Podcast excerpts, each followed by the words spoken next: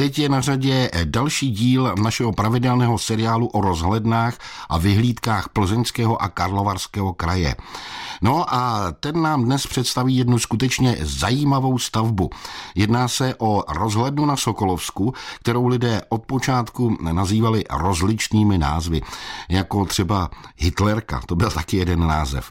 Nejen o jejich pojmenováních, ale o stavbě jako takové se za starostou města Krásno Josefem Havlem jela přímo na rozhlednu pobavit naše redaktorka Kateřina Dobrovolná.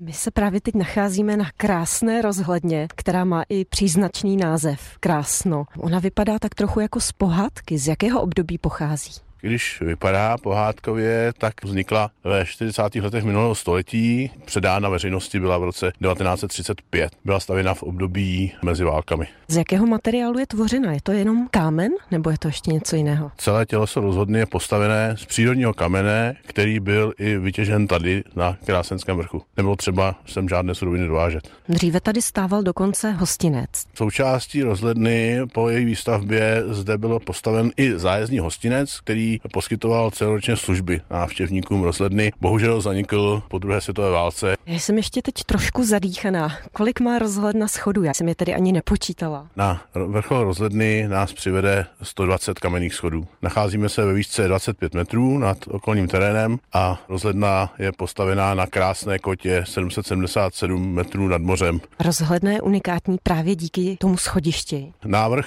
vznikl v ateliéru zdejšího sochaře a rodáka slavného Viliho Ruse a je inspirován babylonskou věží. To, co rozhodně odlišuje od jiných staveb, je to, že na její vrchol se dostaneme venkovním spirálovým schodištěm, které vede po obvodu rozhledny. Tak a my se tady díváme do krásné krajiny. Můžeme nějak popsat pro naše posluchače ty výhledy? Díky tomu, kde je rozhledna umístěna, tak je v podstatě výhled na všechny světové strany. Můžeme se dívat na Tepelskou vychlinu, Doupovské hory, třeba Andělskou horu a Krušné hory s dominantou Klínovcem. Ještě se vrátím k rozhledně jako takové. Co se týče jejího názvu Krásno, odkud pochází tento název? Rozhledna nikdy neměla svůj klasický název, že by nějakým způsobem pojmenovali jeden čas v období druhé světové války. Nesla i název Strážní věž Adolfa Hitlera. To je taková perlička. Říká se Krásenská rozhledna nebo Krásenka. Je to podle taky jejího umístění, že je na Krásenském vrchu uprostřed Slavkovského lesa. Možná bychom mohli zjednodušeně říct, že jelikož je tady krásně, tak se to jmenuje Krásno. Byla zvolená nejkrásnější rozhlednou České republiky před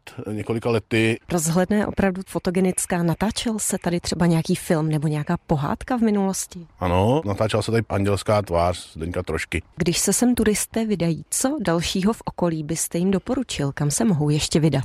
Návštěvníci krásná mají nepřeberné množství možností, kam se ještě podívat. Si to můžou z krásenské rozhledny i prohlédnout a pak se vydat tím správným směrem. Pod rozhlednou je plavební kanál, dlouhá stoka, který je uměle vytvořený. Je to historická technická památka. Dalšími zajímavostmi v krásně je za kostelem unikátní hranolová zvonice. Můžete navštívit také Hornické muzeum, které mapuje celou historii hornictví tady a v těsném sousedství Krásna se nachází historický historický důl Jerolím v nedávné době vznikla v rámci obnovy historických polních cest na rozhlednu unikátní cesta, která je postavená ve stylu historické štětové cesty a to tak, že ručně štípaná žula je ručním způsobem do tvaru mírně zaoblené klenby kladena do podloží štěrkového a tím vznikla unikátní 3 metry široká kamenná cesta, která tu bude stovky let. Říká Josef Havel, starosta města Krásno. Kateřina Dobrovolná,